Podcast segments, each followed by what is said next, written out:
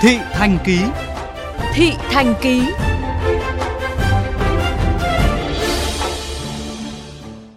Thưa quý vị, trở lại trường kể từ sau Covid-19 qua giai đoạn căng thẳng, nhiều trẻ em có biểu hiện nhút nhát hơn, kém chủ động trong giao tiếp so với trước đó. Trong khi nhiều em bé sinh ra thời Covid, gần 2 tuổi nhưng mới chỉ bi bô vài từ do không có người nói chuyện. Tuy vậy, chỉ mới ít phụ huynh đưa con đi khám để can thiệp kịp thời. Ghi nhận của nhóm phóng viên Hải Hà, Huy Hoàng.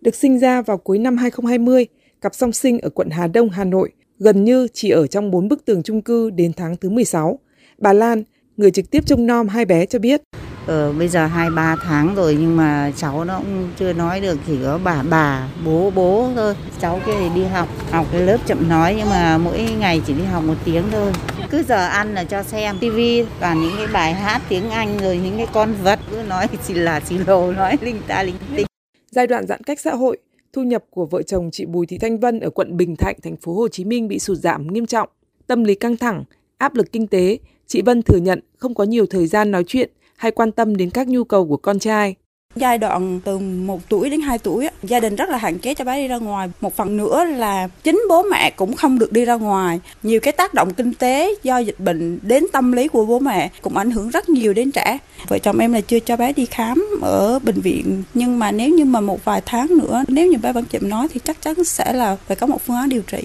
Nhiều phụ huynh khác chia sẻ về những tác động thấy rõ tới con trẻ, nhất là trẻ tập nói do bị nhốt ở trong nhà quá lâu bởi Covid.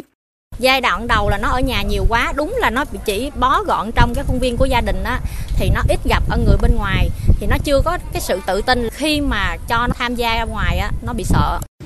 về kỹ năng giao tiếp xã hội thì chắc chắn là sẽ ảnh hưởng một phần so với cái thời kỳ mà chưa giãn cách ở nhà thì tâm lý các bé cũng sẽ bị ảnh hưởng vì không thể ra ngoài chạy nhảy nô đùa thoải mái được. Quan sát hơn 40 trẻ và trao đổi với phụ huynh, bà Mai Thị Quỳnh Nga, hiệu trưởng hệ thống giáo dục mầm non ngôi nhà xanh nhận thấy, sau giãn cách xã hội quay trở lại trường, có đến 40% trong số này trở nên nhút nhát hơn.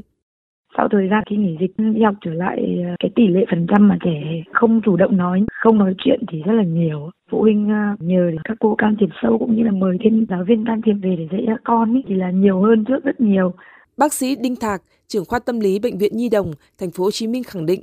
đại dịch Covid chắc chắn tác động về tâm lý, bệnh lý đối với nhóm trẻ em được sinh ra trong giai đoạn này, nhưng chưa nhiều phụ huynh đưa con đến khám. Cái lúc mà bị cách ly nhiều quá thì nó bị rối loạn cảm xúc và dẫn đến những cái hành vi nó bất thường thôi. Hoặc người ta thấy em bé nó có những cái rối loạn về tâm lý hoặc là những hành vi người ta cũng ngại cho đi tiếp xúc với bên ngoài đó. Là nhiều khi mình cũng không có được cái số thực tế chính xác để mình báo cáo. Nhưng mà ghi nhận thì nó cũng leo teo vài ca. Đa số là các bé nó, nó cũng mau quay trở lại cái trạng thái bình thường lắm theo Phó Giáo sư Tiến sĩ Trần Thành Nam, giảng viên trường Đại học Giáo dục Đại học Quốc gia Hà Nội, giai đoạn 2 đến 3 tuổi là thời kỳ rất quan trọng về phát triển tâm sinh lý của trẻ, não bộ nhạy cảm với ngôn ngữ cũng như cách đối xử của người chăm sóc.